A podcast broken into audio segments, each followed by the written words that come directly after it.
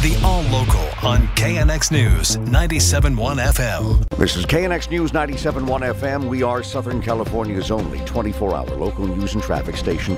Good morning, I'm Chris Sedens. It's our top story now. The U.S. Supreme Court today striking down a New York state law that made it difficult to obtain a permit to carry a handgun outside the home. The 6 3 decision will almost certainly have an impact on similar restrictions in more than a half dozen other states that uh, give licensing officials wide discretion over concealed carry permitting, including here in California. California's Governor Gavin Newsom calling the ruling today a dark day in America. The LA City Attorney Mike Feuer says it will make all Americans less safe. The decision marks the Supreme Court's first major opinion on Second Amendment rights in more than a decade. Organizations that oppose the unrestricted ability to own and use guns are very disappointed by today's ruling. Among them is the Brady Campaign to Prevent Gun Violence. Here's Amanda Wilcox of the organization on the current law in California. An applicant needs to demonstrate that they have a good reason, good cause uh, for needing to carry a loaded hidden gun in public. And uh, unfortunately, this ruling uh, has found that unconstitutional, and a good cause is not required. So, um, a person doesn't need a reason to be able to carry a loaded hidden gun in public beyond the fact that they just want to. The Brady Group and others will be working with legislators here in California in an effort to rewrite the current state law to accomplish the original intent. Dick Helton, KNX News, 97.1 FM. Today's ruling is being welcomed by the head of the group, Gun Owners of California, Sam Paredes. It opened the door for us to be able to challenge the concealed carry weapons permit laws of the remaining states who have what we call may issue, where the issuing authorities have absolute latitude for whatever reason they want to deny somebody their right to carry a firearm outside of the home. He says state and city leaders attacking the ruling don't understand the Second Amendment and the right to bear arms, Paredes accusing them of wanting to control people through the permit process. We're learning more about the woman who was struck and killed by lightning yesterday in Pico Rivera as she was walking her two dogs. 51 year old Antonia Mendoza began her day as she usually did, walking the dogs along the riverbed. Uh, she was with her two puppies when they were killed, and the violent storm moved through the area, bringing thunder, lightning. Gloria Colocho rented Mendoza a room. The Lord wanted her really quick, so just took her without suffering just in a really glance of blink of an eye. It's sad, but she's, she's in heaven now.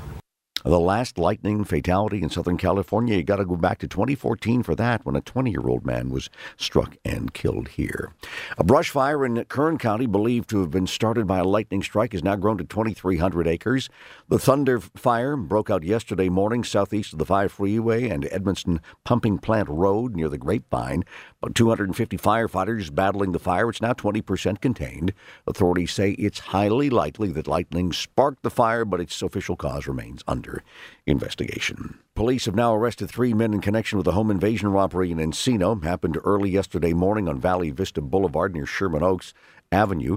The men allegedly forced their entry into the home by prying open a rear window, robbed the homeowner at gunpoint, then took off. But police established a perimeter, used a K9 team to locate the men. Stolen items were recovered and returned. California air regulators have one of the most ambitious plans in the nation as far as removing CO2 from the air.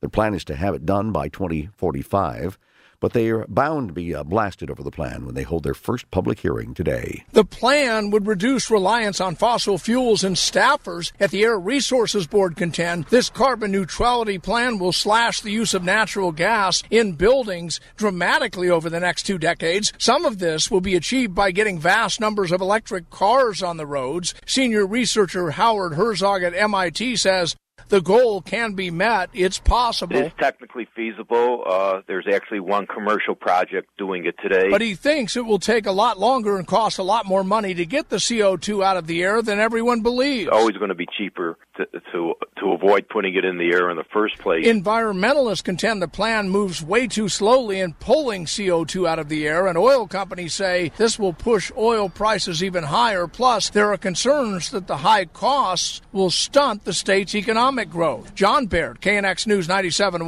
FM. Well, after hitting a record high earlier last week, the price of gas now falling nine straight days. Average cost for a gallon of regular unleaded fuel in LA County down nearly a cent overnight. Now sits at 639 on average. In Orange County, it fell about a cent and a half to 631. Riverside County has it at 627. It's 630 in San Bernardino. Average cost of diesel in LA County down slightly, about a penny from yesterday, now 696 a gallon, just below the $7 mark for diesel. The KNX All local is updated multiple times a day. But for the latest news and traffic, listen to KNX anytime on Alexa by saying, Hey Alexa, play KNX News. You can listen on the Audacy app, available on Android, Apple, or wherever you download your apps, and on our website at knxnews.com.